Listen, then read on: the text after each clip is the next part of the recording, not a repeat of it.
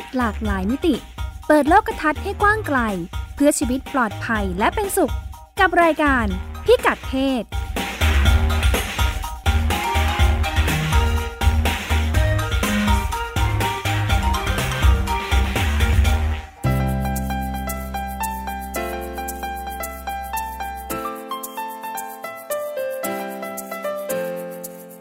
พิกัดเพศวันนี้ติดตามเรื่องเพศหลากหลายมิติกับเราได้ที่นี่ ช่วงเช็คอิน กลุ่มผู้มีความหลากหลายทางเพศหรือ LGBT ปัญหาของไบเซ็กชวลที่บทบาทหายไป Sex Records กลุ่มไทยพายกับกิจกรรมสื่อสารความเข้าใจ เรื่องเพศที่หลากหลาย ในวันสิทธิมนุษยชนสากล 10 ธันวาคม เรื่องเล็กประเด็นใหญ่ การสื่อสารความรู้เรื่องสุขภาพทางเพศ และอนามัยการเจริญพันธุ์สำหรับเด็กหญิงวัยพีทีน ประสบการณ์ความร่วมมือ ระหว่างโรงพยาบาลส่งเสริมสุขภาพตำบลกระเปียดอำเภอฉวางจังหวัดนครศรีธรรมราช กับโรงเรียนในพื้นที่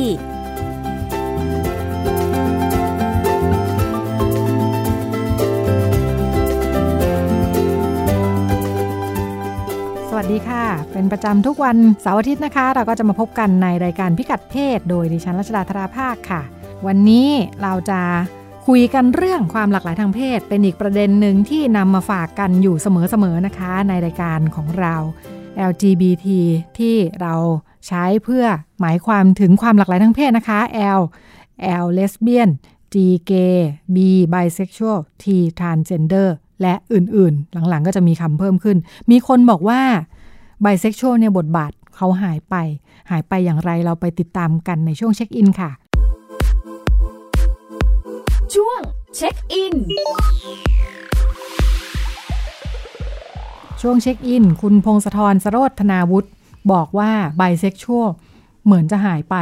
ใช่ครับ บทบาทเขาหายไปยังไง เออเอาจริง ๆคำว่า LGBT ที่พูดไปเมื่อกี้อะครับ ค่ะ มันเป็นศัพท์ที่ใช้เมื่อประมาณ 30ปีที่แล้วด้วย เก่าละเก่าแล้วเหมือนกันนะค่ะเขาบอกว่าทุกวันนี้มีการข้อเสนอว่าควรจะใส่อย่างอื่นที่เยอะกว่านี้ขึ้นค่ะ LGBTQ queer queer I อ่า intersex ค่ะ A ally ก็คือคนที่สนับสนุนความเพหศลากหขอลางยเราทางเพิ่มขึ้นเรื่อยๆๆค่ะ จริงๆ มีคนเสนอเยอะเต็มมากเลยค่ะครับ ตอนนี้ยาวไปถึง 24 ตัวแล้วไหมคะ รู้สึกประมาณ 10 ตัวค่ะ แต่แต่ถ้าให้เรียกอย่างที่ทุกคนเข้าใจคือ LGBT เป็นตัวย่อเป็นตัวย่ออ่ากลายเป็นแค่คำย่ออ่าเป็นตัวย่อให้เข้าใจง่าย ๆขึ้นค่ะ เวลาพูดถึง LGBT ครับ อย่างที่บอกไปตอนต้นว่า คนมันมักจะลืมที B ตัว B ไป คนมักจะลืมบีไปครับเวลาเราเห็นการเคลื่อนไหวประท้วงเรียกร้องต่างๆใช่เราก็จะเห็นกลุ่มเกย์กลุ่มเกย์กลุ่ม lesbian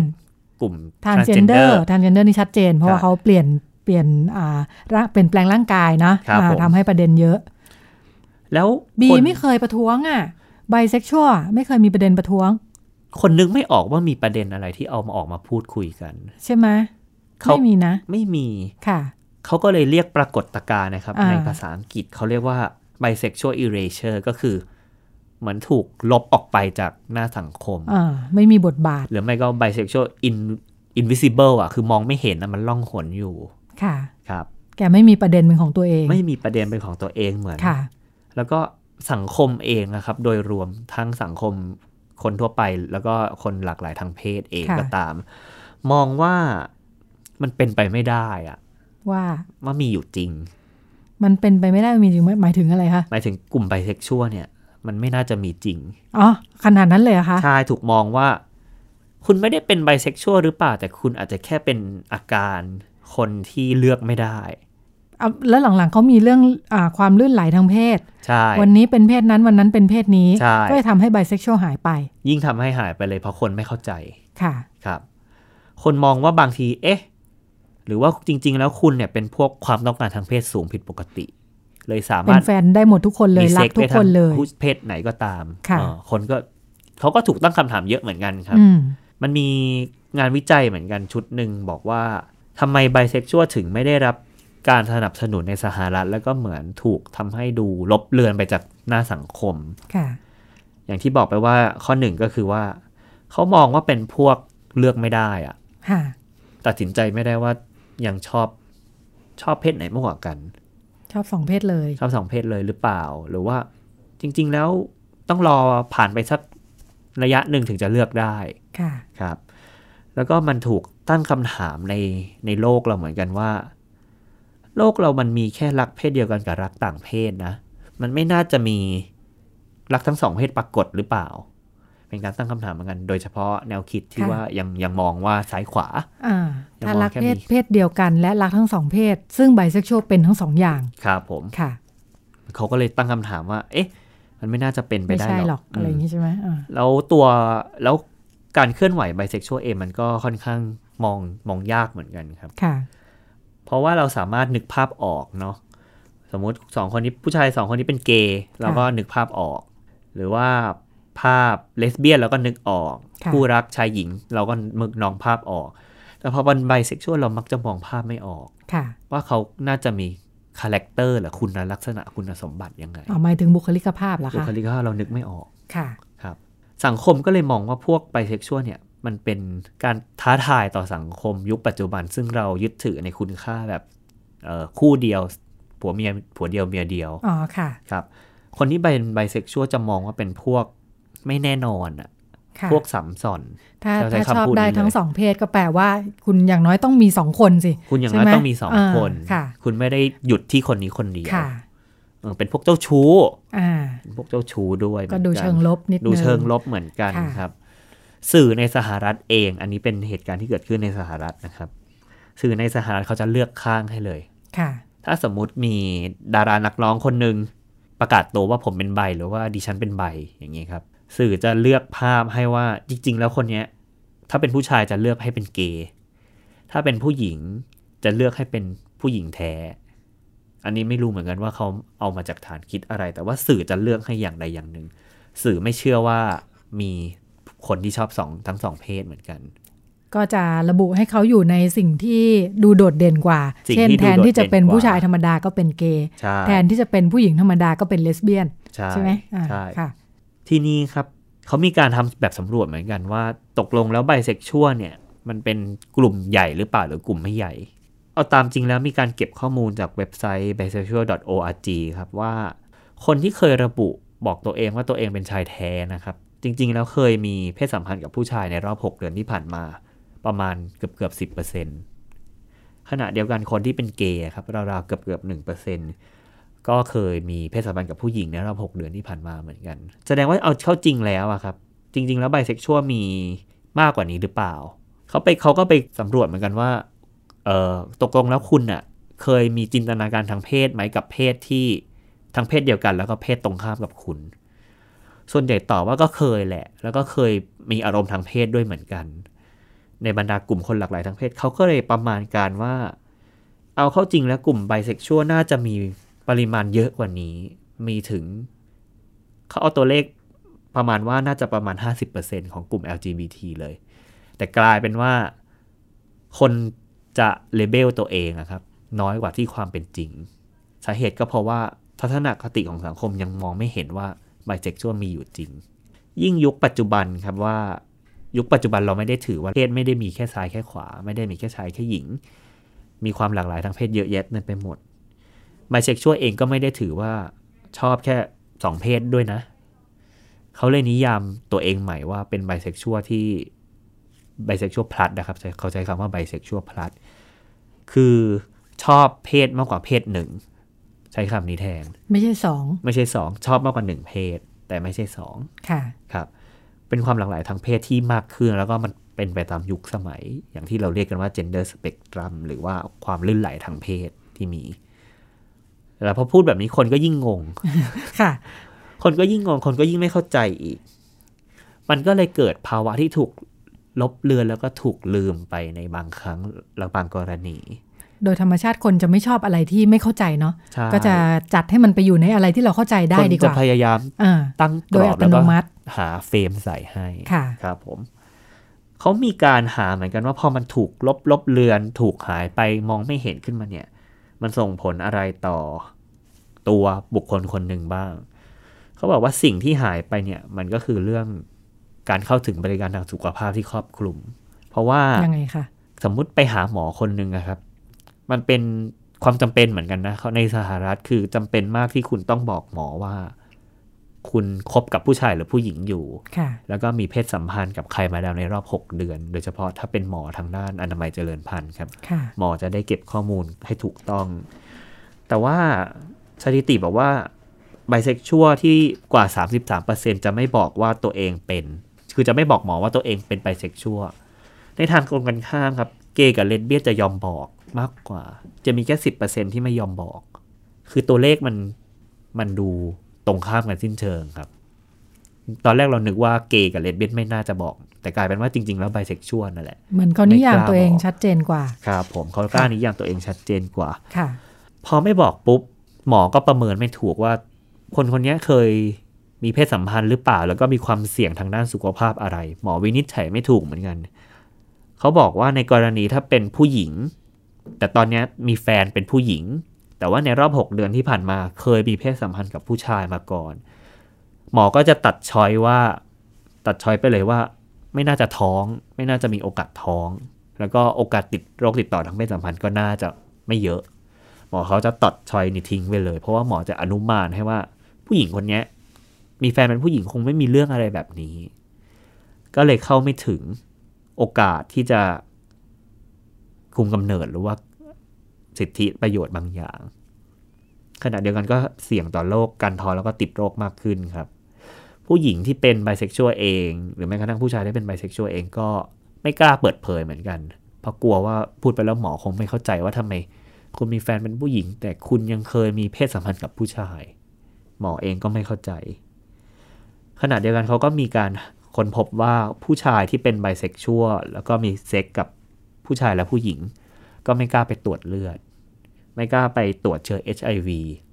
และเป็นกลุ่มหลักที่ไม่ยอมรายงานตัวเลขนี้ให้ทางการรู้ครับ ก็เป็นโอกาสเป็นกลุ่มเสี่ยงอยู่เหมือนกัน ในเชิงสุขภาพจิตเขาบอกว่า คนกลุ่มนี้จะเป็นเหมือน เป็นชนกลุ่มน้อยครับ จะมีอัตราความเครียด ถูกรู้สึกถูกทิ้งให้โดดเดี่ยว มีสถิติบอกว่ากลุ่มไบเซ็กชวลจะเป็นกลุ่มที่สูบบุหรี่ กินเหล้ามีคอเลสเตอรอลในเลือดสูง คือแกไม่เข้าพวกใช่ไหมคือรู้สึกตัวเองไม่เข้าพวกเลยอ่าจะไปผู้หญิงก็ไม่ใช่ ผู้ชายก็ไม่ใช่ เป็นเลสเบี้ยนหรือก็เปล่าใช่เป็นเกย์ก็ไม่ใช่ใช่แถมไม่ค่อยประกาศตัวอีกก็เลยไม่มีใช่เพื่อน ไม่มีเพื่อนค่ะ ไม่มีข้อมูลด้วยค่ะ หน่วยงานให้ความช่วยเหลือเขาบอกว่าในสหรัฐมีแต่ว่าไม่เยอะ อยู่ที่ว่าจะหาเจอหรือเปล่าค่ะก็ต้องอยู่ที่ดวงว่าคุณจะหาเจอหรือเปล่าค่ะครับ ปัจจุบันมีความพยายามเหมือนกันครับ โดยเฉพาะที่เป็นคนรุ่นใหม่ ซึ่งไม่ได้พยายามตีกรอบให้ตัวเองละค่ะมีนักร้องหลายคนประกาศตัวว่า ฉันเป็นไบเซ็กชวลแล้วก็มีเคยมีความสัมพันธ์ทางเพศกับทั้งผู้ชายและผู้หญิง แล้วก็เพศอื่น ๆ ไปหมด คนรุ่นใหม่มีแนวโน้มที่จะเป็นไบเซ็กชวลกันมากขึ้นครับ แล้วก็คาดหวังว่าน่าจะเกิด การเปลี่ยนแปลงได้ในอนาคตครับถ้าเราพูดเรื่อง non binary ด้วยเนี่ยมันจะเห็นความแตกต่างชัดเจนไหมใช่อ่าถ้าถ้า non binary คือเขาไม่นิยามตัวเองเลย ใช่ครับ ว่าเป็นเพศไหนใช่ไม่ระบุว่าตัวเองชอบเพศไหน ไม่ระบุ แต่ว่าถ้าเป็น bisexual มันระบุเหมือนกันว่าชอบได้ทั้งหญิงและชาย และอื่นๆก็ได้อื่นๆด้วยไหมถ้าเป็นยุคใหม่นี่เขาประถ้าเป็นยุคใหม่นี่คือจะประกาศเลยว่าตัวเองเป็น non binary นะอ่า ก็จะเป็นอีกหมวดหนึ่งเพิ่มขึ้นมา อีกหมวดหนึ่งค่ะ ซึ่งอาจจะครอบคลุมมากกว่าใช่ทำให้คนที่เดิมนิยามตัวเองเป็น bisexual เนี่ย อาจจะย้ายมาอยู่กลุ่ม non binary ไหม เป็นไปได้ ก็เป็นไปได้ เป็นไปได้เหมือนกัน ค่ะครับเปิดกว้างขึ้น เปิดกว้างค้นขึ้พบว่าจริงๆตัวเองชอบได้มากกว่าแค่ผู้หญิงและผู้ชายใช่ครับเช่น ถ้าเป็นผู้ชายอาจจะชอบผู้ชายด้วยกันใช่อาจจะชอบ transgender ใช่อาจจะชอบผู้หญิงด้วยทำให้ไม่สามารถบอกว่าเป็น bisexual เพราะใบบอกว่าแค่สองใช่ครับแต่นี่คุณเยอะกว่าใช่ ไปอยู่ non binary ใช่พอยุคนี้มันเปิดกว้างขึ้นแล้วเหมือนกันค่ะครับผมค่ะ ดิฉันพยายามพูดช้าๆเพื่อให้มั่นใจว่าตัวเองไม่สับสนครับผม ก็มันก็เป็นเรื่องไปตามยุคสมัยนะครับค่ะ เพราะว่ามันมันเป็นเรื่องใหม่ด้วยแหละค่ะ แล้วการที่เป็นไบเซ็กชวลเนี่ยมันน่าจะเป็นแนวคิดตั้งแต่สมัยเมื่อ 30 ปีที่แล้วว่าค่ะต้อง ในเมื่อมีหนึ่ง เหมือนคุณชอบกินผักกับชอบกินค่ะเนื้อค่ะ มันก็ต้องมีคนทั้งชอบกินผักและเนื้อ เหมือนค่ะการเป็นเป็นเป็นการแบ่งประเภทค่ะครับ แต่พอยุคนี้มันค่ะมีผักมีเนื้อมีไข่มีนมมีกินทุกอย่างเลยกินทุกอย่างเลยค่ะ จริง ๆ การอธิบายด้วย gender spectrum น่าจะชัดเจน น่าจะชัดเจนที่กว่าคุณพงศธรพูดถึงครับผมคืออ่าอยู่ในช่วงใดช่วงหนึ่งของเฉดระหว่างหญิงอืมหญิงระหว่างและชายที่เป็นสองขั้วเนี่ยครับอยู่ตรงกลางครับ น้ำหนักผมอยู่ตรงไหนก็ได้น้ำหนักอยู่ตรงไหนก็ได้และอ่าก็จะชอบเพศไหนก็ได้ค่ะ บางคนก็อ่าถ้าเป็น non binary ก็อาจจะนิยามตัวเองว่าอาจจะขอย้ายก็ได้ครับผมอ่าวันนี้อยู่ตรงนี้อีกวันหนึ่งอยู่ตรงนั้นใช่ทั้งการแสดงออกและการชอบใช่เพศอื่นครับๆค่ะ ดังนั้นในอนาคตก็เลยน่าจะแนวโน้มก็น่าจะดีขึ้น แล้วก็ค่ะน่าจะเปิดเผยมากขึ้นกว่านี้ครับ ค่ะหมายถึงว่าในแง่ที่อ่าคนสามารถนิยามตัวเองได้กว้างขึ้นใช่ครับค่ะโลกโลกอยู่ยากขึ้นไหมอย่างที่เขาถามกัน ไม่อยู่ยากหรอกถ้าเราไม่ไปใส่ใจมากขนาดนั้น อยากเป็นอะไรก็เป็นเนาะใช่เหมือนหน้าครับตาทุกคนก็หน้าตาอืมต่างกันไม่เป็นไร มีการพูดคุยในวงการต่างค่ะประเทศเหมือนกันครับว่ามันค่ะต้องมานั่งเลเบลด้วยเหรอว่าคนนี้เป็นอะไรเป็นอะไรเป็นอะไรค่ะเขาบอกว่ามันก็เลเบลไปจนกว่าเรื่องพวกนี้มันไม่สำคัญแหละค่ะถ้าวันนั้นมันไม่สำคัญเมื่อไหร่ก็ไม่ต้องมีค่ะคำว่า LGBT เลอ่ายบนโลกนี้ LGBT มันยังพยายามนับนะ เวลาเราครับเพิ่มผม Q I T A A อะไรกันอย่างนี้ใช่ไหมครับอ่า ถ้า เป็นอะไรก็ได้แล้วก็ไม่ต้องเพิ่มแล้วไม่ต้องเพิ่มไม่ต้องพยายามนิเข้าใจใช่อ่าครับค่ะครับผมค่ะ แตกต่างกันเหมือนซุ้มเสียงและหน้าตานะใช่ครับอ่ามีได้ทุกโทนทุกแบบ ก็เป็นเรื่องราวที่นำมาอัปเดตกัน เพื่อหวังให้เราอยู่ง่ายขึ้นนะครับผมค่ะ ขอบคุณมากค่ะครับขอบคุเป็ณนครัช่วงบของอาเช็คอินกับคุณพงศธรสโรธนาบุตรแล้วเดี๋ยวเราไปกันต่อในช่วง Sex Record ค่ะช่วง Sex Records วันที่ 10 ธันวานี้นะคะ มีกิจกรรมที่น่าสนใจค่ะ ใช้ชื่อว่า Thai Pride Be Proud of Diversity นะคะ จะลองคุยกับคนที่เป็นตัวตั้งตัวตีเป็นแม่งานนะคะว่างานวันนี้เขาทำอะไรยังไงกันบ้าง แล้วก็เนื้อหาของงานที่ลงเป็นกำหนดการไว้น่าจะสะท้อนมุมมอง การขับเคลื่อน ประเด็นที่สำคัญหลายเรื่องนะคะ สวัสดีค่ะ ดิฉันอยู่กับคุณนิตินันงามชัยพิสิทธิ์นะคะค่ะสวัสดีค่ะคุณรัชดาค่ะจากกลุ่มนะคะไทยพลายนะคะอาอยากให้คุยให้ฟังค่ะ กิจกรรมวันที่ 10ธันวาจะจัดที่สวนครัวองุ่นสุขุมวิท 55 นะคะทำอะไรกันบ้างค่ะ เนื่องในอะไรยังไงค่ะ ในวันนั้นอืมเนื่องจากว่าวันที่ 10ธันวาคมเนาะเป็นวันสิทธิมนุษยชนสากลหรือ Human Rights Day อะค่ะ ทั้งกลุ่มไทยพายอะค่ะก็เลยมีแนวคิดที่พูดคุยกันเนาะว่าจะจัดกิจกรรมกิจกรรมหนึ่งขึ้นมาเพื่อจะสนับสนับสนุนเยาวชน แล้วก็กลุ่มผู้ที่มีความหลากหลายทางเพศคนพิการกลุ่มคนใช้ขอบอทั้งหลายเนี่ยที่ถูกทอดทิ้ง แล้วก็ไม่มีโอกาสในการแสดงตัวตนเนาะอ่าเพื่อที่จะสร้างพื้นที่ในการสื่อสารให้ข้อมูลแล้วก็สร้างความตระหนักแล้วก็ความเข้าใจสู่สังคมนะคะเพราะฉะนั้นเนี่ยกิจกรรมเนี่ย ก็จะเริ่มอ่าประตูเปิดตั้งแต่เที่ยงเนาะแล้วก็กิจกรรมจะเริ่มตั้งแต่บ่ายโมงเป็นต้นไปเลยนะคะค่ะ ก็คือกิจกรรมชุดแรกเลยนะคะ ก็จะเป็นในเรื่องของระเบียบฟอก็คือเป็นเงื่อนไขของกฎหมายสมรสนะคะ มาตรา 1448อันนี้ก็จะเป็นทีมอ่าน้องที่จะเข้ามาพูดพูดคุยในเรื่องของข้อมูลเงื่อนไขแห่งการสมรสมาตรา 1448ผ่านวงสนทนานะคะ ซึ่งอ่าวงสนทนาตรงนี้เนี่ยอ่า น้องก็จะให้ข้อมูลเป็นข้อมูลเบื้องต้นเนาะเพราะว่าหลาย ๆ ท่านเนี่ยเราก็เข้าใจว่าหลาย ๆ ท่านน่ะจะเข้าไม่ถึงตัวกฎหมายได้ง่าย ๆ แล้วก็เวลาฟังกฎหมายนานๆเนี่ยเขาจำเลยอาจจะไม่เข้าใจ อันนี้ก็เลยคุยกับทางน้องน้องๆและในทีมว่า เอ๊ะเราจะทำยังไงให้เยาวชนหรือคนทั่วไปเนี่ยเขาจะเข้าใจกฎหมายมากขึ้น และเขามีสิทธิ์ที่จะอสอบถาม หรือว่ายกมือถามได้เลยถ้าเกิดเขาไม่เข้าใจหรือเขาอยากรู้อะไรอย่างนี้ค่ะอันนี้ก็เหมือนเป็นวงที่เป็นวงเปิดนะคะ ที่เราสามารถสะท้อนความคิดกันและกันระหว่างวิทยากรแล้วก็ผู้ฟัง สามารถที่มีความใกล้ชิดกันมากขึ้นนะคะค่ะ ตรงนี้ใครเป็นวิทยากรที่มาพูดคุยคะอ่าอันนี้จะเป็นคุณอาทิตยาค่ะค่ะอันนี้พอดีพอดีว่าเดี๋ยวทางทางทางอ่ากิจกรรมของเราทางหน้าเพจนะคะเรากำลังค่ะทำ PR กันอยู่เนาะเดี๋ยวยัเรางจะค่ะมีอัปเดตเรื่อยๆนะข้มูลของค่ะ ใช่จะค่ะพยายามอัปเดตเรื่อยๆนะคะค่ะแล้วก็จะมีประวัติของของตัววิทยากรแต่ละท่านขึ้นมาค่ะให้เห็นด้วยค่ะว่าแต่ละท่านคือใครแล้วก็ทำอะไรแล้วก็มีจุดประสงค์อะไร ค่ะ ได้เลยค่ะ อ่า โอเค แล้วก็ต่อไปก็จะเป็นในเรื่องของพลังชุมชนของคุยาไร้พรมแดนเนาะอันนี้พอดีมันเป็นกิจกรรมที่อ่าของเป็นกลุ่มของชาวต่างชาตินะคะ ที่อาศัยอยู่ในประเทศไทยพอดีได้พูดคุยกับทางเพื่อนๆ เนาะที่เขาอ่าเป็นเยาวชนเหมือนกันเนี่ยค่ะพอดีเขาอยู่ใน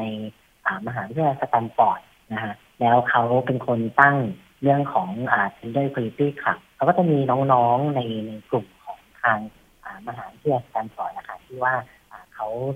ทำกลุ่มตรงเนี้ยขึ้นมาเพื่อสื่อสารให้ข้อมูลหรือว่า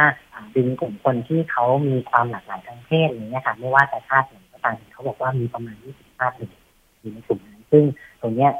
เขาก็เตรียมตัวในเรื่องของการแบ่งปันข้อมูลทั้งหลายนะคะแล้วก็ตัวคุณแจ็คเองเนี่ยเขาก็ทำโปรเจกต์ BT ขึ้นมาของเขาด้วยอะค่ะ รวมถึงกับว่าในในช่วงเวลาชุดนี้ค่ะ ก็จะมีคุณซีเรียพอดีคุณซีเรียเนี่ยแกเป็นชาวต่างชาติที่ก็อาศัยในประเทศไทยเหมือนกัน ซึ่งจะมีแนวคิดในเรื่องของการสนับสนุนช่วยเหลือกลุ่มคนที่มีความหลากหลายทางเพศที่อพยพเข้ามาอยู่ในกรุงเทพด้วยอะค่ะ ค่ะ หมายถึงชาวต่างชาติเหรอคะ ใช่ค่ะ แกเป็นชาวต่างชาติค่ะคุณอ่าเพราะฉะนั้นเนี่ยตรงนี้เนี่ยเราก็จะมีอ่าล่ามด้วยนะคะ ก็คือก็คือสำหรับสำหรับเอาไว้อ่าแปลระหว่างอ่าช่วงช่วงรายการเหมือนกันนะคะเพราะฉะนั้นเนี่ยตรงเนี้ยเราก็จะมีความ international นิดนึงแต่ว่าเรามีล่ามให้นะคะ อันนี้อยากให้เป็นวงพูดคุยใช่ไหมคะ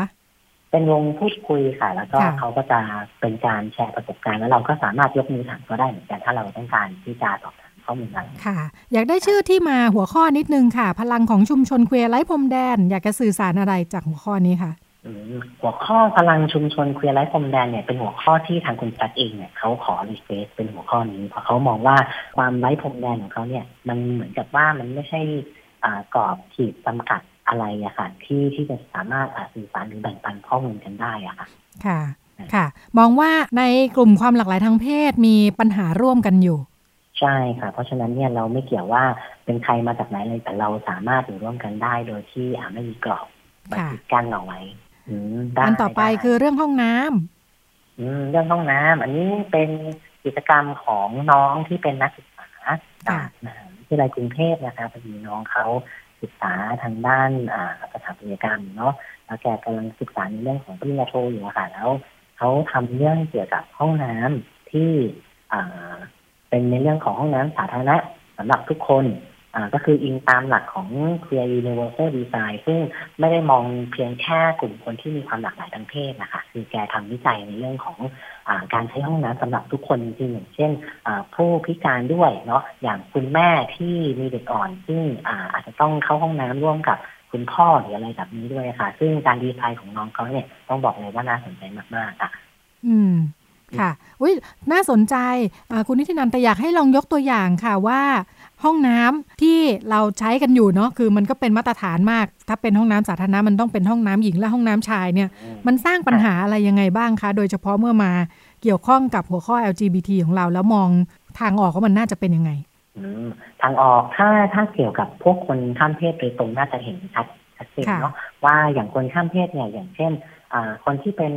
transgender man หรือว่าคนที่เป็นผู้ชายข้ามเพศนะคะก็คือผู้หญิงที่เปลี่ยนเป็นผู้ชาย ซึ่งบางทีบางครั้งเนี่ยตัวเขาเองเนี่ยเขารู้สึกว่า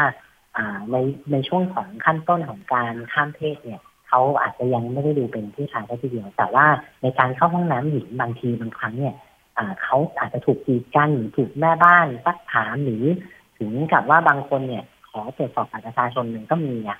แล้วเขารู้สึกว่าไม่สบายใจว่ากับการเข้าห้องน้ำไปแล้วเขาถูกมองด้วยสายตาแปลกประหลาดหรืออะไรอย่างเงี้ยค่ะ บางทีเขาจะเดินเข้าไปห้องน้ำผู้ชายเขาก็รู้สึกอึดอัดเพราะว่าตัวภาพตัวตัวภาพของเขาเองเนี่ยภายนอกเนี่ยเขาก็ไม่ได้ดูเป็นผู้ชายขนาดนั้น หรืออย่างของอคนที่เขาอาจจะไม่ใช่คนที่เป็น LGBT กันเองเนาะคนที่เป็นคนที่มีเพศสภาพหรือว่าลักษณะการแสดงออกทางเพศไม่ได้ตรงไปตามขนบของทางสังคม หรือเป็น หรือถ้าเรียกได้คือผู้หญิงที่อาจจะไว้ผมสั้น แต่เขาก็ไม่ใช่ทอมอะไรอย่างเงี้ยค่ะ บางทีเขาเดินเข้าห้องน้ำหญิงเขาก็เขาก็คงจะถูกอมองด้วยสายตาแปลกๆเหมือนกันเลยประมาณนี้ค่ะเขาก็รู้สึกว่าเอ๊ะทำไมพื้นที่นี้ไม่ใช่ของฉันหรือเปล่าอะไรประมาณค่ะฉะนั้นเนี่ยการการใช้ห้องน้ำตรงนี้เนี่ยน่าจะช่วยอ่าในเรื่องของการถูกกีดกั้นลดคลายปัญหาความเป็นส่วนตัวความเหนื่อยล้ำอะไรอย่างนี้ มันมีมันมีทางออกยังไงบ้าง คุณนิตินันเรื่องเรื่องห้องน้ำเนี่ยค่ะอ๋อห้องน้ำตรงนี้นะคะ ก็คือ ถ้าให้มองนะครับเหมือนคล้ายๆ ห้องน้ำรวมนี่แหละค่ะแต่เพียงแต่ว่าการทำห้องน้ำตรงนี้เนี่ย คือเราสามารถที่จะเข้าไปได้ทุกเพศทุกวัยคนพิการก็ใช้ได้นะฮะคนที่มีเด็กอ่อนก็ใช้ได้ เพราะฉะนั้นเนี่ยห้องน้ำตรงนี้จะมีความปลอดภัย คือมันเป็นการดีไซน์ที่เรามองถึงเรื่องความปลอดภัยเป็นหลักด้วย แล้วก็การใช้งานอ่าว่าอันนี้คือ การใช้งานเนี่ยคือมันเหมาะสำหรับอ่าทุกเพศอ่าทุกวัยอ่าไม่ว่าใครเนี่ยเข้าไปเนี่ยเขาจะได้รับความสะดวกสบายในห้องน้ำห้องน้ำนี้ด้วยค่ะเพราะว่าอ่าในเรื่องของความปลอดภัยก็ดีในเรื่องของความสะอาดก็ดีนะคือทุกอย่างมันอยู่ในดีไซน์อืมค่ะ ค่ะ มีวิธีออกแบบเพื่อให้ไม่เกิดความยากลำบากวุ่นวายใจนะคะ ใช่ค่ะใช่ค่ะ น่าสนใจค่ะตัวน้องเขาตัวน้องเขามีโมเดลให้ดูด้วยอะค่ะอืมจะค่ะสามารถไปดูในงานได้นะคะเขาจะมีค่ะแปลนของเขาอยู่ค่ะอ่าเอ๊ะในในบ้านเราเริ่มมีการทำห้องน้ำเพื่อตอบโจทย์เรื่องพวกนี้บ้างหรือยังคะเอ่อเท่าที่ส่วนตัวที่ของที่นันดูเองเนาะค่ะอ่าบ้านเราเนี่ยเห็นห้องน้ำแบบเนี้ยเยอะมากอืมแต่ค่ะเขาไม่ได้ใช้คำว่าห้องน้ำ LGBT หรือห้องน้ำ all gender restroom เขาค่ะจะใช้คำว่าห้องน้ำรวมอะอ๋อค่ะอ่า แต่เพียงแต่ว่าการการใช้ห้องน้ำรวมของเขาบางทีบางครั้งเนี่ย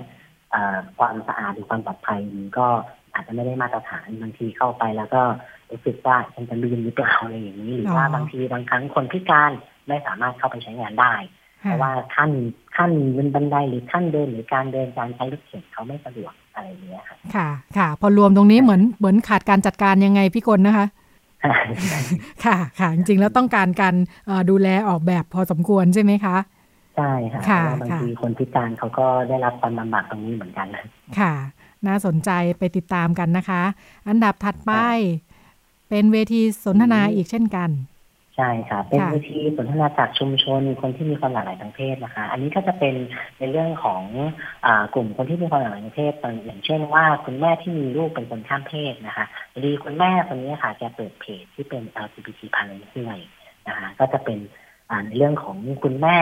ท่านหนึ่งนะคะ ที่มีลูกเป็นคนข้ามเพศจากหญิงเป็นชาย แล้วเขาจะออกมาพูดถึงเรื่องของอ่าการยอมรับในสังคมแล้วก็การ support ลูกเขาอย่างเงี้ยค่ะว่าเขาก็เข้าใจนะว่าผู้ใหญ่หลาย ๆ ท่านเนี่ยเขาจะมีความกังวลเนาะเวลาลูกเป็นคนข้ามเพศ ต้องใช้ฮอร์โมนต้องใช้ยาต้องไปโรงพยาบาลอ่าทำอะไรนั่นหนึ่งสองสามสี่ซึ่งโดยที่คุณแม่ท่านนี้ค่ะ คือเขาก็เป็นคุณแม่เอง เขาก็สามารถที่จะสื่อสาร กับทางผู้ใหญ่หรือท่านอื่นๆได้โดยตรงว่าเนี่ยนะคือการเตรียมตัวการรับมือว่าเออถ้ามีลูกข้ามเพศเนี่ย เราจะต้องอาเตรียมตัวหรือรับมือมีความเข้าใจอะไรยังไงด้วยอะค่ะค่ะแล้วก็นอกจากคุณแม่คนนี้นะคะก็จะมีสิทธิ์ของ intersex นะคะก็จะมีแต่ก็จะให้ข้อมูลในเรื่องของ intersex ก็คือผู้ที่อ่าเกิดมามีภาวะเพศสังกลโดยกำเนิดนะคะก็คือไม่หญิงไม่ชายอ่าจะรวมชายหญิงด้วยกันอะไรอย่างเงี้ยอั นนี้ก็คือเดี๋ยวจะมีในเรื่องของข้อมูลชุดข้อมูลอาจจะเป็นในเรื่องของทางทางสรีรวิทยาหรืออะไรประมาณนี้ค่ะคือเขาก็จะให้รายละเอียดตรงนี้เพราะว่า intersex เนี่ยหลายๆท่านอาจจะไม่ค่อยมีความเข้าใจตรงนี้ แล้วก็มองว่า เอ๊ะมันมีด้วยหรออะไรประมาณนั้นนะฮะค่ะมันอาจจะเป็นเรื่องใหม่เนาะสำหรับค่ะสังคมอะไรอย่างนี้เนาะค่ะอ่าอยากให้ขยายความนิดนึงค่ะ คุณนิตินันอ่าอย่างประเด็น intersex เนี่ยค่ะอ่า ปัญหาที่เกิดขึ้นคืออะไรคะ เวลาคนที่เกิดมาแล้วอ่าไม่สามารถระบุได้ชัดเจนว่าเป็นเพศไหนหญิงหรือชาย ในเรื่องของ intersex เนี่ยค่ะมันค่ะมีมันมีข้อมูลที่ละเอียดอ่อนนิดนึงเนาะในเรื่องของอ่าเด็กบางคนเนี่ยค่ะสิทธิ์ของเด็กที่เขาเกิดมาแล้ว อาจจะมีอวัยวะเพศกำกวมไม่หญิงไม่ชายหรือบางทีก็อาจจะมีอ่าอวัยวะเพศที่โตไม่เต็มที่แล้วอ่าสิทธิ์ของเด็กเนี่ยถูกอ่า ทางทางทางทางการแพทย์เนาะก็คือเขาก็จะระบุว่าเออเราควรจะต้องทำการรักษาอะไรยังไง หรือบางทีเราไปเลือกเพศให้เขาโดยที่เขาไม่ได้เลือกเองมันอาจจะส่งผลกระทบต่ออ่าจิตใจของเด็กในในวัยโตได้อะค่ะค่ะแล้วก็ในเรื่องของอาคนที่มีภาวะยาเสพตอนที่โตแล้วนะคะบางคนบางท่านนะคะคือเขามีเพศสภาพที่เขาออกไปในทางแบบก้ากึ่งเนาะคือบางทีไม่หญิงไม่ชาย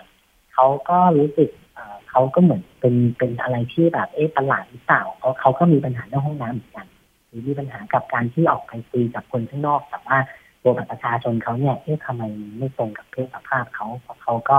มีอาจจะมีฮอร์โมน แล้วก็อวัยวะเพศอะไรที่มันไม่ตรงกับสิ่งที่ทางสังคมที่มันควรจะเป็นอะไรอย่างเงี้ยฮะเขาก็เลยมองว่าเอ๊ะเป็นตัวประหลาดไหมอะไรไหมคือการใช้ชีวิตอะไรของเขาเนี่ย มันยากลำบากยังไงอะไรอย่างเงี้ยค่ะก็ถูกอ่าสังคมเนี่ยคือมี ไปตัดสินเขาอีกแบบหนึ่งหรือว่าถูกทำให้ไม่ได้เห็นถึงว่าเนี่ยมันคือสิ่งที่ควรจะมองหรือสิ่งสิ่งที่แบบควรจะต้องอาคำนึงถึงด้วยอะค่ะค่ะ แล้วก็มีผู้ที่พิการทางสายตา อันนี้หมายถึงว่าเป็น LGBT ที่พิการทางสายตาเหรอคะ อันนี้จะเป็นคุณโยชิเนาะพอดีแกเป็นคนพิการทางสายตาที่จะให้ข้อมูลในเรื่องของสิทธิของผู้พิการทางสายตาว่า สิ่งที่ผู้พิการทางสายตาจะประสบพบเจอปัญหาในแต่ละวัน หรือว่าสิทธิที่จะควรจะได้อะไรประมาณนี้ค่ะที่ก็จะนำมาอธิบายพูดให้ฟังเนาะว่าหลาย ๆ ท่านหลาย ๆ คนเนี่ยเขาอาจจะไม่ได้คำนึงถึงผู้พิการเพราะว่าทุก ๆ วันเนี่ยทุกๆคนเนี่ยเขาจะรู้สึกว่าผู้พิการทางสายตาเนี่ยทำอะไรได้บ้าง เขาต้องเขาต้องมีการอ่าให้เขาเรียกว่าอะไรเหมือนเหมือนกับประมาณว่าเราต้องอ คอยดูแลปฏิบัติเขายังไง ซึ่งบางทีบางครั้งที่ที่เราเคยคุยกับคนคนผู้พิการบางท่านนะคะคือแกก็มองว่าเออไม่ต้องปฏิบัติกับเขาว่าเป็นเขาเป็นคนพิเศษนะคะก็คือไม่ต้องเรียกเขาเป็นคนพิเศษก็ได้คือแค่แค่มองเขาว่าก็เป็นคนคนหนึ่ง ซึ่งเขาสามารถที่จะดูแลตัวเองได้เหมือนกัน เพราะเขาก็ก็แค่พิการในเรื่องของสายตาหรือว่าแค่พิการแค่แบบช่วงอาจจะแบบ พิการทางทางทางแขนอะไรเงี้ยค่ะที่ที่ยังเคยคุยเนาะคือแกบอกว่าคือเขาก็แค่แค่พิการนะคะคือเรียกเขาแค่คนพิการก็พอแล้วคือเราไม่ต้องไปอ่าทำอะไรให้เขารู้สึกว่าเขาเป็นตัวประหลาดหรือเขาต้องได้รับสิทธิพิเศษอะไรคือเขาก็จะมาสื่อสารตรงนี้ให้ฟังว่าเออสิ่งที่เราควรจะต้องอแบบต้องต้องสื่อสารกับคนพิการหรืออะไรอย่างเงี้ยค่ะว่าเราจะมีวิธีการพูดคุยอะไรกันยังไงครับค่ะ อันนี้ก็จะเป็นเวทีอของความหลากหลายนะคะอ่าเป็นเป็นความหลากหลายค่ะอ่าต่อไปก็จะเป็นคณะละครมาลองดูเนาะค่ะอ่าอันนี้พอดีคณะละครมาลองดูเนี่ยอ่าชื่อมันก็จะฟังดูคล้ายๆเหมือนชื่อฝรั่งฝรั่งนิดนึงแต่ว่ามันก็จะมาจากภาษาไทยนะคะ ที่เป็นมาลองดูก็คือมาลองดูก็คือทางทางผู้จัดเนี่ยคืออยากจะให้ทางผู้ชมเนี่ย เขามีจุดร่วม ในเรื่องของการสะท้อนความเป็นไปในสังคมเนาะเพราะว่าการที่เราเห็นอะไรในสังคมปัจจุบันเนี่ยคนที่ไม่พอใจเนี่ย เขาก็จะไม่ไม่ออกไปสะท้อนไหนมา ซึ่งคณะละครตรงนี้เนี่ยเขาก็ใช้ในเรื่องของละครแทรกสด ก็คือสังคมเนี่ยคนเนี่ยเขาจะโดยส่วนใหญ่แล้วเขาจะอยู่เฉย แต่ละครแทรกสดเนี่ย วลาเรานั่งดูนั่งอะไรเสร็จปุ๊บเนี่ยเขาก็จะสามารถที่จะให้ผู้ชมเนี่ยมีส่วนร่วมในการแก้ไขสถานการณ์ในละครจุดๆนั้นได้ด้วย เพราะฉะนั้นเนี่ยละครเวทีตรงเนี้ยที่นำมาลงในกิจกรรมตรงนี้ค่ะก็จะเป็นละครเวทีที่สะท้อนเรื่องราวที่เกิดขึ้นจริงของคนข้ามเพศคนหนึ่งนะคะ ก็คือจากหญิงเป็นชายเนาะก็จะเป็นสถานการณ์ที่คนที่เป็นคนข้ามเพศอะค่ะเขาเป็นคนแสดงเองด้วยนะเป็นตัวจริงเลยแล้วก็ ผู้ชมเนี่ยจะมีส่วนร่วมที่จะได้เห็นว่าเอ้คนข้ามเพศเนี่ยในสังคมเนี่ยเขาต้องพบเจอกับอะไรบ้างเขาต้องเจอกับการเลือกปฏิบัติยังไง เจอความกดดันยังไง แล้วก็มีอะไรที่มันเลวร้ายบ้าง สิ่งที่เขาต้องพบเจอความรู้สึกของเขาเป็นยังไงยังไงแล้วผู้ชมเนี่ยจะสามารถที่จะแก้ไขสถานการณ์นั้นได้ไหมถ้าเกิดเขารู้สึกว่าเขาอยากเขาอยากจะทำอะไรสักอย่างกับการที่เขาชมละครตรงนี้ค่ะ เขาก็มีสิทธิ์ที่จะ ลุกขึ้นคือยกมือแล้วก็ลุกขึ้นไปแก้ไขในสิ่งที่เขารู้สึกว่าเขาอยากจะทำอะไรบางอย่างกับละครชุดเนี้ยในสิ่งที่เขามองเห็นว่าเขาน่าจะแก้ได้อะไรประมาณนี้นะคะ แล้วก็หลังจากนั้นเป็นการแสดงแล้วก็ชมภาพยนตร์นะคะ ใช่ค่ะค่ะ มีอีกอันนึงที่น่าสนใจค่ะ เกมเป็น feminist gaming project อันนี้คืออะไรยังไงคะ ดูน่าสนุกทีเดียว อ่าอันนี้พอดีเป็นกลุ่มน้องๆที่เขาเพิ่งตั้งกลุ่มกันมาเนาะคือน้องๆกลุ่มนี้เนี่ยเขาชอบเล่นเกมกันนะคะซึ่งการเล่นเกมของน้องเขาเนี่ยหลาย ๆ คนหลายๆท่านหรือทางที่ใหญ่บางบางท่านเขาอาจจะมองว่าเกมเป็นเรื่องที่ไร้สาระเนาะอ่าทีเนี้ยในเรื่องของเกมเนี่ย มันมีอะไรมากกว่าที่มันเป็นเกมที่มันนั่งเล่นนั่งอะไรพวกนี้ค่ะ คือน้องน้องเขาเองเนี่ยเขาเห็นว่า เออเอ๊ะในเกมเนี่ยมันมีอะไรที่สะท้อนแนวคิด การตีตาทางสังคม แม้กระทั่งยูทูบเบอร์เองอะไรเองก็ต้องก็ต้องตระหนักในเรื่องนี้ด้วย เพราะฉะนั้นเนี่ยเรื่องของเกมเนี่ยค่ะมันก็จะมีอัตลักษณ์ของตัวละครที่เป็นกลุ่มชายขอบในเกม การตีตาก็มันจะมีในเรื่องของอการล่วงละเมิดทางเพศนะฮะในเกม การตีตาผู้ถูกกระทำความไม่เท่าเทียมการเหยียดเพศ โครงสร้างทางสังคมไอ้พวกนี้ก็คือมันจะท้อนออกมาจากเกมทั้งนั้นเลยแล้วปัญหาพวกนี้เนี่ย เมื่อน้องๆเขาเล่นเกมขึ้นมาแล้วเนี่ยเขาก็เลยมองว่า เอ๊ะไอ้ตรงนี้เนี่ย มันยังไม่เคยเห็นใครที่เขาออกมายกประเด็นเนี่ยเอามาพูดกันบ้างเลยเขาก็เลยอยากจะทำกิจกรรมชุดนี้ค่ะ ซึ่งยกในเรื่องของเกมเนี่ยเอาออกมาสะท้อนปัญหาที่มันเกิดขึ้นนะฮะเขาก็เลยทำเป็นโปรเจกต์ชื่อ อันเนี้ยนะฮะซึ่ง ตัวตัวคำว่าคันนี้เนี่ยน้องเขาก็อธิบายให้ที่นันฟังนะว่าความหมายคือมันก็คือเป็นปู เป็นปูนะฮะแล้วก็ทำอะไรที่มันแบบ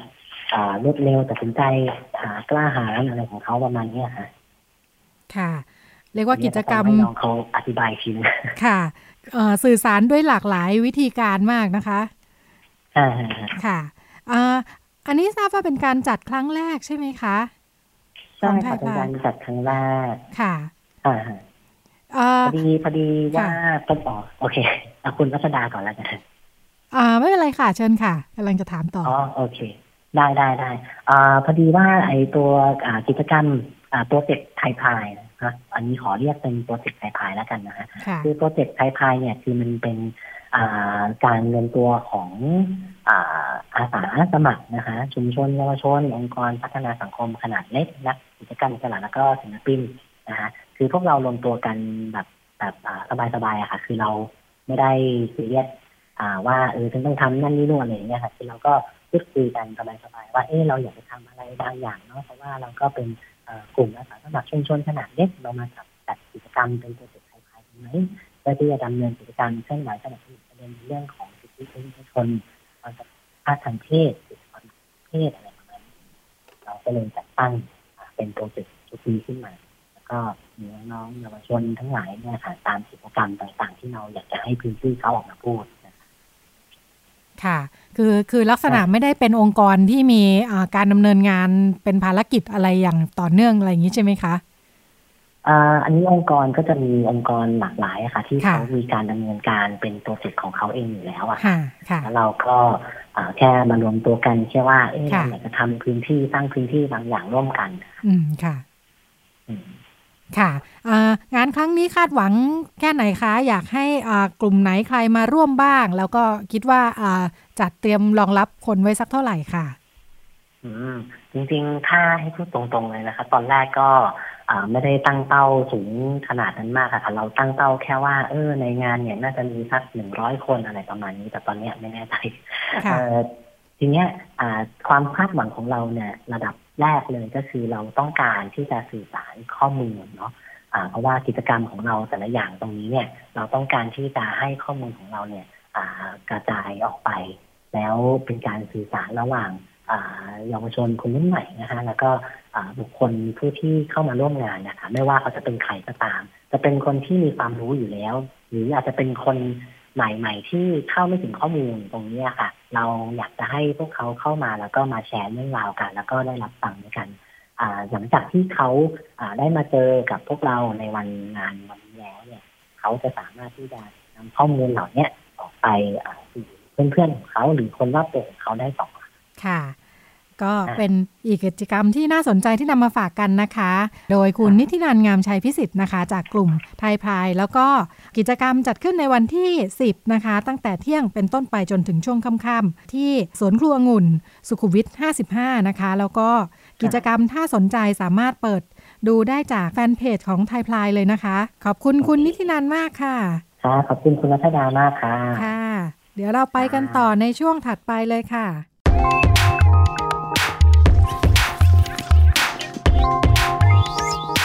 เรื่องเล็กประเด็นใหญ่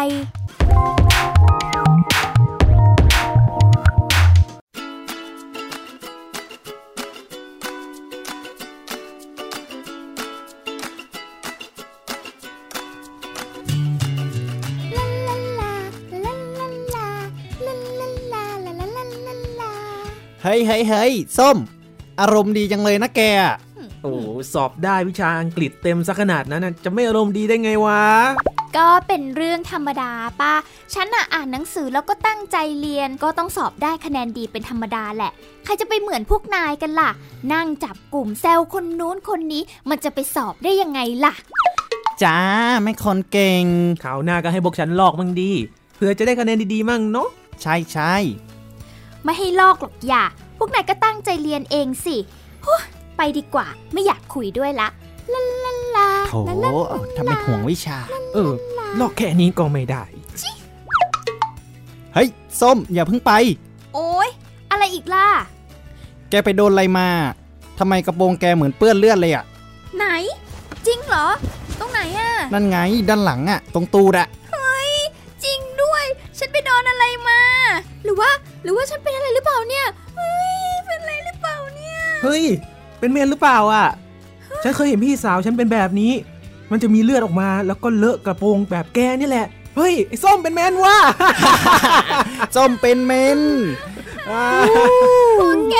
อย่ามาล้อฉันนะอ่าไอ้พวส้กมเป็นเมนนิสัยไดีส้มเป็นเมน ส้มเป็นเมน คุณครู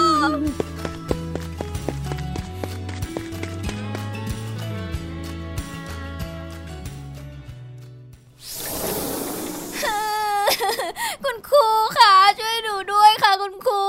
อะไรจ๊ะน้องส้มเป็นอะไรลูกร้องไห้ทำไมเป็นอะไรไปคะ คุณครูหนูเป็นอะไรก็ไม่รู้ค่ะ อยู่ดีๆ ก็มีเลือดออกมากระโปรงหนูเปื้อนเลือดไปหมดเลยอืมใจเย็นๆใจเย็นๆลูกไหนขอครูดูหน่อยสินี่ค่ะ คุณครูตรงนี้ปะโท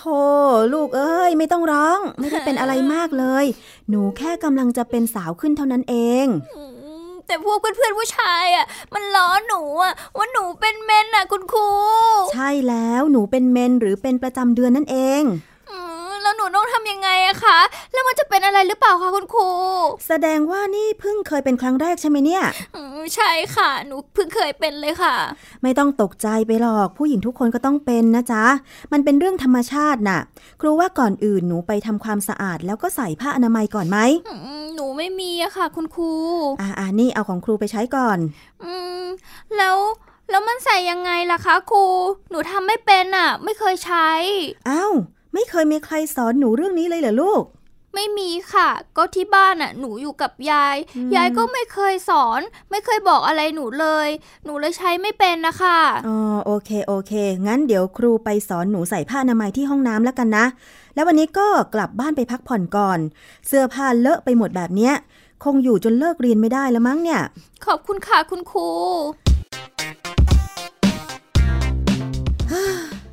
เราต้องทำอะไรสักอย่างแล้วล่ะ ช่วงนี้เด็กเริ่มเป็นหนุ่มเป็นสาวหลายคน บางคนก็ไม่รู้วิธีรับมือตกอกตกใจไปกันใหญ่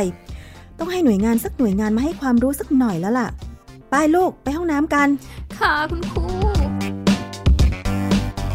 ละครที่ได้รับฟังจบลงไปนะคะ ก็เป็นการสมมุติเหตุการณ์นะคะทำให้เห็นว่าเรื่องของประจำเดือนแล้วก็ความรู้การเตรียมตัวสำหรับคนที่เข้าสู่ช่วงวัยรุ่นนะคะ ก็ยังเป็นเรื่อง ไม่ง่ายนะคะสำหรับหลาย ๆ คนนะคะเด็ก ๆ หลายคนไม่ได้ถูกเตรียมความพร้อมค่ะ ว่าอุ้ยพอถึงสถานการณ์ ถึงวันนี้แล้วเราจะจัดการดูแลตัวเองยังไงนะคะ เราเลยลองไปคุยเรื่องนี้นะคะกับคุณชมัยพรอภิวัฒนพงศ์นะคะ อาสาสมัคร สาธารณสุขประจำหมู่บ้านนะคะ อสมดีเด่น จากรพสต โรงพยาบาลส่งเสริมสุขภาพตำบลกระเปียดนะคะอำเภอฉวางจังหวัดนครศรีธรรมราชนะคะ สวัสดีค่ะ สวัสดีค่ะ ค่ะ ทราบว่าเอ่อจากเหตุการณ์ที่เกิดขึ้นคุณครูก็มีการประสานมาทางโรงพยาบาลทางอสมนะคะ คุณครูเขาอยากให้ไปช่วยสื่อสารความรู้ดูแลเด็ก ๆ อะไรยังไงบ้างค่ะ ตอนที่ครูมาคุยเขาคุยว่ายังไงบ้างค่ะอ๋อก็กับคุณครูนะคะ ก็ต้องบอกก่อนว่าทางเราเนี่ยเป็น ชุมชนเล็กๆนะคะ กับคุณครูก็เป็นคุณครูในพื้นที่ซึ่งเราได้เจอเจอกันบ่อยอยู่แล้ว ซึ่งเราก็ได้มีกิจกรรมกันบ่อยอยู่แล้วนะคะ กับคุณครู ทีนี้ในการที่คุณครูมาปรึกษาเรื่องเกี่ยวกับเด็กผู้หญิงที่มีประจำเดือนนะคะ ก็คุณครูบอกว่าเด็กยังไม่รู้ตัวนะคะ เด็กยังไม่รู้ตัวทั้งทั้งๆที่คุณครูก็สอนอ่าทฤษฎีไปบ้างแล้วนะคะ แต่ในด้านปฏิบัตินะคะ เด็กยังยังยังไม่เคยยังไม่เคยปฏิบัติเลย ทีนี้คุณครูก็เลยอยากปรึกษาโอสมว่า ให้เข้ามาช่วยสอนในเรื่องของการใส่ผ้าอนามัยได้ไหมนะคะ เราก็ถกตกลงไปทันทีนะคะ รวมถึงเอ่อเรื่องของการป้องกันโรคติดต่อทางเพศสัมพันธ์ในโรงเรียนให้ด้วยอะค่ะ ค่ะอ่าหลังจากอ่าประสานกันเรียบร้อยแล้ว หลังจากนั้นอ่าทางงานด้านสาธารณสุขมีการไปช่วยเหลือสื่อสารความรู้อะไรในโรงเรียนบ้างคะก็เราเริ่มต้นกันนะคะ เราเริ่มต้นกันตั้งแต่ กลุ่มเด็กกันไปเลยค่ะนะคะ เพราะว่าหลังจากที่เราเราเราก็หาข้อมูลศึกษากันนะคะ ว่า เอ๊เราจะเริ่มต้นสอนตั้งแต่กลุ่มไหนกันดีนะคะ เพราะว่า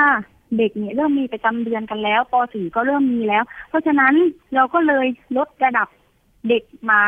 นะคะ ตั้งแต่อ่าประถมที่สามหรือว่าเด็กป .3 นี่แหละค่ะนะคะ เพราะว่าเด็กสมัยนี้ร่างกายสมบูรณ์แข็งแรง แล้วก็โตไวมากนะคะ เพราะว่าเด็กบางคนเนี่ย ประจำเดือนจะมาเร็วมากนะคะ เราก็เลยลงไปให้ความรู้นะคะ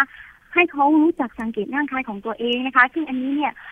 คุณครูก็จะสอนไปบ้างแล้วนะคะ แต่ในวิธีปฏิบัติเราก็สอนกันปฏิบัติกันจริง ๆ ไปเลยค่ะนะคะเล่นเอาผ้าอนามัยมาจริง ๆนะคะ ให้เขาได้ลองฝึกทำกันจริง ๆนะคะ เป็นเรื่องเป็นราวกันไปเลยนะคะ แล้วก็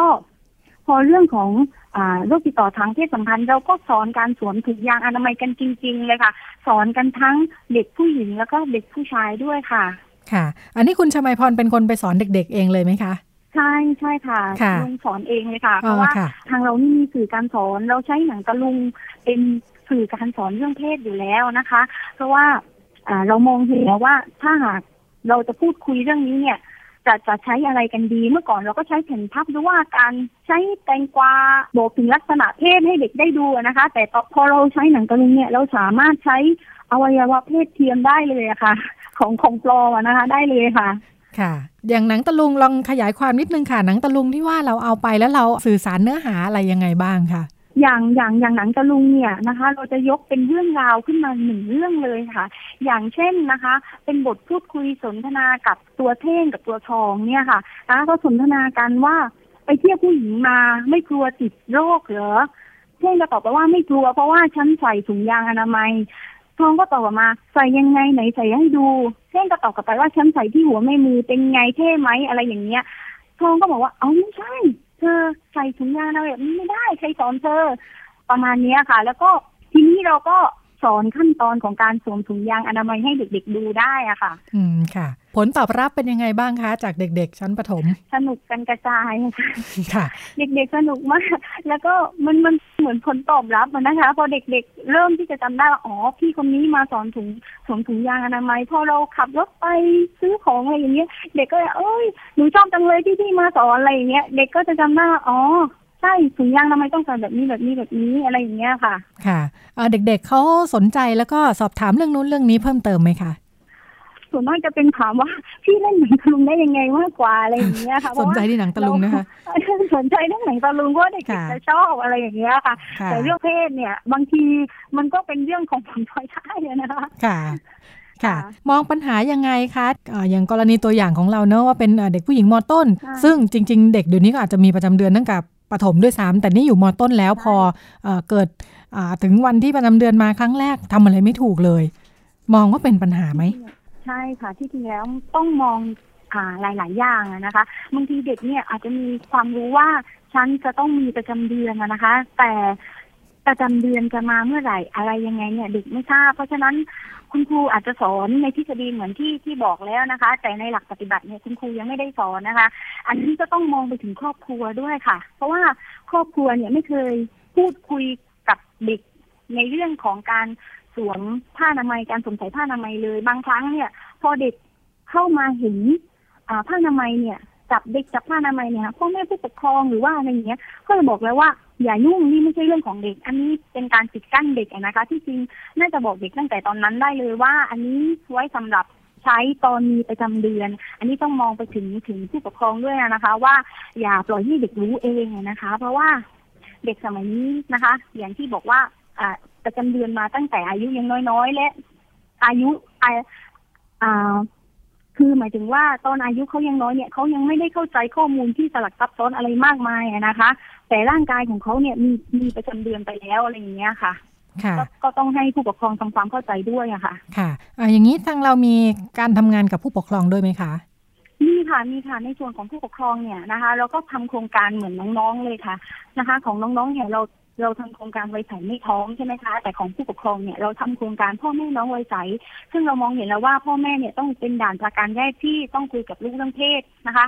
เราเอาพ่อแม่มาปรับทัศนคติกันเลยค่ะนะคะ ว่าพ่อแม่ผู้ปกครองเนี่ยต้องคุยกับลูกในเรื่องของการสอน การใส่ถุงยางอนามัยด้วย ในเรื่องของการมีประจำเดือนด้วยนะคะ ให้พ่อแม่นี่ปรับตัวใหม่นะคะ ปรับตัวใหม่ให้เข้าใจถึงความต้องการของเด็กนะคะ ให้ผู้ปกครองเปิดใจรับฟังตั้งคำถามนะคะ ให้คำปรึกษาและก็ที่สำคัญเลยไม่ตัดสินเขานะคะ ทางส่วนของโรงพยาบาลส่งเสริมสุขภาพตำบลบ้านกระเปียดเรา ก็ได้มี จัดกิจกรรมดีๆนะคะ เพื่อสร้างความสัมพันธ์ในครอบครัวนะคะ อันนี้เป็นครั้งที่สองแล้วค่ะสำหรับคนกระเปียดชวนนิ่งนะคะ เพื่อสร้างความสัมพันธ์กันอของคนในครอบครัว แล้วก็ของคนในตำบลกระเปียดด้วยอะค่ะ ค่ะสถานการณ์ยุคนี้ดูเหมือนว่าเด็กจำนวนมากไม่ได้อยู่กับพ่อแม่ค่ะ แต่ว่าอยู่กับปู่ย่าตายายเนาะเจอสถานการณ์แบบนี้ไหมแล้วก็การที่ปู่ย่าตายายจะ พูดคุยเรื่องเพศให้ความรู้กับหลานๆเนี่ยมันมีความยากลำบากมีอุปสรรคยังไง แตกต่างจากพ่อแม่ไหมเจคะอค่ะค่ะเจอค่ะนะคะ ก็ก็ทำได้ได้ได้ยากเหมือนกันนะคะ เพราะว่ารุ่นปู่รุ่นย่าเนี่ย เรื่องเพศเนี่ยเป็นแค่เรื่องใต้ผ้าห่มใช่ไหมคะ ถ้าเราพูด เราพูดเรื่องเพศขึ้นมาเนี่ย ก็จะกลายเป็นคนลามกไปในทันทีนะคะสำหรับรุ่นรุ่นนั้นนะคะ แต่ว่าไม่ใช่ว่าคุณปู่คุณย่าคุณตาคุณยายจะเลี้ยงดูหลานไม่ดีนะคะท่านเลี้ยงดูหลานได้ดีนะคะ แต่อาจจะขาดการพูดคุยกับขาดการทำความเข้าใจเรื่องเพศนะคะ ซึ่งบางครั้งแล้วเด็กๆก็อาจจะไปหาเอาจาก แหล่งอื่นนะคะ ซึ่งบางทีมันอาจจะมีข้อมูลที่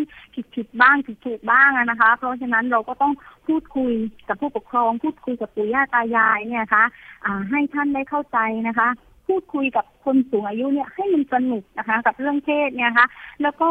ถ้าสมมุติว่าท่านเข้าใจแล้วนะคะ ท่านเข้าใจแล้ว แต่คุณปู่คุณย่าคุณตาคุณยาย ท่านไม่กล้าพูดกับลูกกับหลานในเรื่องเพศนะคะ เราก็แนะนำนะคะ ให้ท่านเนี่ยนำบุตรหลานนะคะ มาที่รปสตนะคะ หรือให้อสมที่สนิทนะคะ เป็นคนพูดคุย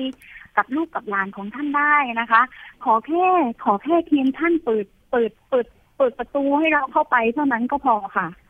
ค่ะอนอกจากเรื่องให้ความรู้กับเด็กๆแล้วนะคะสำหรับวัยรุ่นเรื่องบริการอาอุปกรณ์คุมกำเนิดต่างๆ เป็นยังไงบ้างคะทั้งเรื่องถุงยางอนามัยแล้วก็ยาฝังคุมกำเนิดค่ะ ค่ะค่ะก็สำหรับวัยรุ่นนะคะ เราก็มีบริการการคุมกำเนิดฟรีนะคะ เพื่อลดปัญหาแม่วัยรุ่นท้องไม่พร้อมนะคะ ไม่ว่าจะเป็นการใส่ห่วงอนามัย หรือว่าการฝังยาคุมกำเนิดนะคะ แต่ในสื่อการสอนนะคะ ในสื่อการสอนที่เพ่งที่ทองก็ได้สอนเด็กๆ และเยาวชนไปแล้วว่าอ่าการแนะนำ ที่ดีที่สุดนะคะจะใช้มากที่สุดนั่นก็คือการใช้ถุงยางอนามัย เพราะว่าจะป้องกันโรคติดต่อทางเพศเพศสัมพันธ์ได้ด้วยนะคะ เราจะไม่แนะนำวิธีการหลังนอกนะคะ เพราะว่าโอกาสอ่าโอกาสท้องเนี่ยโอกาสติดโรคนั้นสูงมาก รวมถึงวัยรุ่นที่มีรสนิยมรักเพศเดียวกันนะคะ ก็ต้องมีความรู้เรื่องเพศรู้เรื่องโรคติดต่อทางเพศสัมพันธ์ด้วยนะคะ เรื่อง HIV นะคะรวมถึงการตั้งครรภ์ไอรวมถึงการตั้งท้องด้วยนะคะ ดังนั้นกลุ่มนี้นะคะ ก็ต้องใช้ถุงยางอนามัยทุกครั้งที่มีเพศสัมพันธ์ด้วยค่ะ ค่ะจะมีมุมมองฝากไปถึงผู้ปกครองรวมทั้งคุณครูที่อาจจะยังไม่ได้ทำงานเรื่องนี้กับวัยรุ่นยังไงได้บ้างค่ะ เพราะว่านึกถึงถ้าเป็นสมัยก่อน พ่อแม่ผู้ปกครองคุณครูก็เอ้ยอยู่กันมาไม่เคยต้องคุยกับลูกหลานเรื่องพวกนี้เนาะค่ะทำไมตอนนี้เราถึงต้องรีบคุยแต่เนิ่นๆทำไมถึงต้องคุยเรื่องนี้ค่ะ ค่ะใช่เพราะว่าวัยรุ่นเนี่ย เป็นวัยที่อยากรู้อยากลอง เป็นวัยที่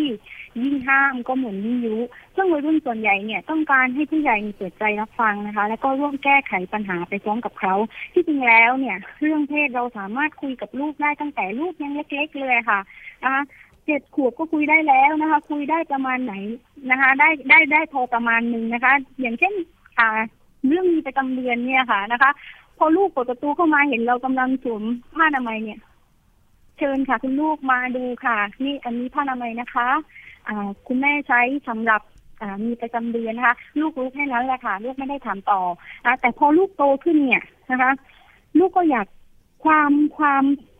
ถามเนี่ย การถามเนี่ยจะน้อยลง แต่ความอยากรู้เนี่ยจะเพิ่มขึ้นนั้นเราก็ต้องพูดคุยเรื่องรอบตัวไม่ว่าจะเป็นการล่วงละเมิดทางเพศนะคะ การข่มขืน เรื่องเอดเรื่องเอชไอวีเรื่องการแต่งงาน เรื่องการทำแท้ง รวมถึงรสนิยมทางเพศของคนในสังคมด้วยอ่าพอลูกโตขึ้นมากกว่านี้นะคะสักสิบสองขวบเนี่ยนะคะพ่อแม่ต้องเป็นฝ่ายคุยเรื่องเพศกับลูกก่อน นะคะโดยไม่ต้องร้อยลูกถามค่ะนะคะ เช่นการมีเพศสัมพันธ์ที่ปลอดภัยยังไงนะคะ การคุมกำเนิด การมีแฟน การเลิก การอกหัก รวมทั้งความภาคภูมิใจในรูปลักษณะของตนเองนะคะ ทีนี้พอเด็กอายุ 13 ถึง 18 เนี่ย เด็กจะเข้าใจการทำงานระบบสืบพันธุ์แล้วนะคะ เราก็ต้องคุยพูดคุยกับลูกนะคะ ยืนยันความต้องการของของลูกนะคะ การรู้จักปฏิเสธ การมีเพศสัมพันธ์เมื่อพร้อมนะคะ หรือว่าการ ทราบความช่วยเหลือ การขอคำปรึกษาเมื่อเกิดปัญหานะคะ แล้วก็ทำให้ลูกเนี่ยนะคะ แยกได้ว่าอันไหนความรักอันไหนเซ็กนะคะ และที่จริงแล้วเนี่ย เนี่ยอย่างที่บอกว่าพูดคุยได้ตั้งแต่เล็กๆ แต่ถ้าหากพ่อแม่สร้างกำแพงนะคะสร้างกำแพงเรื่องเพศกับลูกขึ้นมา มองว่าเรื่องนี้เนี่ย เป็นเรื่องแค่แค่ใต้ผ้าห่มเนี่ยนะคะปิดกั้นลูกนะคะเรื่องเพศลูกก็จะไปหาจากแหล่งอื่นอย่างที่อย่างที่บอกเมื่อสักครู่ใช่ไหมแต่ พอไปเปิดหาในโซเชียลเดี๋ยวนี้นะคะ เด็กก็จับมือถืออยู่แล้ว มันจะมีโฆษณาแอบแฝงขึ้นมานะคะเราต้องปรับเปลี่ยนค่ะ เปิดใจปรับตัวให้โอกาสลูกนะคะ ได้คิดนอกกรอบได้เรียนรู้นะคะ โดยที่มีพ่อแม่นี่แหละค่ะ คอยอยู่เคียงข้างนะคะ บางครั้งเนี่ยลูกเจอกับสิ่งที่ยุ่งยากเรื่องเสี่ยงนะคะ คนแรกที่ลูกจะนึกถึงก็คือพ่อแม่นะคะ แต่บางครั้งเด็กก็ไม่กล้าที่จะมาพูดคุยแล้วค่ะ เพราะว่ากำแพงเนี่ยมันถูก ถูกทึบทึบทึบทึบเอาไว้หลายชั้นมากนะคะ เพราะฉะนั้นเราต้องตัดความเป็นพ่อเป็นแม่ออกค่ะ และพูดคุยกับลูกแบบเพื่อน เปิด 24 ชั่วโมงเลยค่ะสำหรับเรื่องเพศเรื่องนี้นะคะ ให้เด็กๆ เนี่ยเข้าหาได้ทุกๆตามที่ลูกต้องการเลยค่ะ ค่ะ ครบถ้วนมากๆนะคะ โดยเป็นคำแนะนำจากคุณชมัยพร อภิวัฒนพงศ์นะคะ อสมดีเด่นค่ะอ่าโรงพยาบาลส่งเสริมสุขภาพตำบลกระเปียดอำเภอฉวาง จังหวัดนครศรีธรรมราชนะคะ ซึ่งอ่ามีประสบการณ์ที่ทำงานกับวัยรุ่นในชุมชนด้วยนะคะ แล้วก็ทำให้เห็นว่ามีความจำเป็นที่ทุกคนจะต้องอาดูแลแล้วก็พูดคุยสื่อสารกับเด็ก ๆนะคะ ในช่วงเรื่องเล็กประเด็นใหญ่นะคะ ก็นำมาฝากกันเป็นประจำทุกสัปดาห์นะคะ โดยความร่วมมือระหว่าง สถานีวิทยุไทย PBS นะคะ กับสำนักอนามัยการเจริญพันธุ์กรมอนามัยกระทรวงสาธารณาสุขค่ะ วันนี้รายการพิกัดเพศหมดเวลาแล้วนะคะดิฉันกับคุณชมัยพรลาคุณผู้ฟังไปก่อนนะคะ พบกันใหม่เป็นประจำทุกสัปดาห์ สวัสดีค่ะ ติดตามรับฟังรายการย้อนหลังได้ที่เว็บไซต์และแอปพลิเคชันไทย PBS Radio ไทย PBS ดิจิทัล Radio วิทยุข่าวสารสาระ เพื่อสาธารณะและสังคม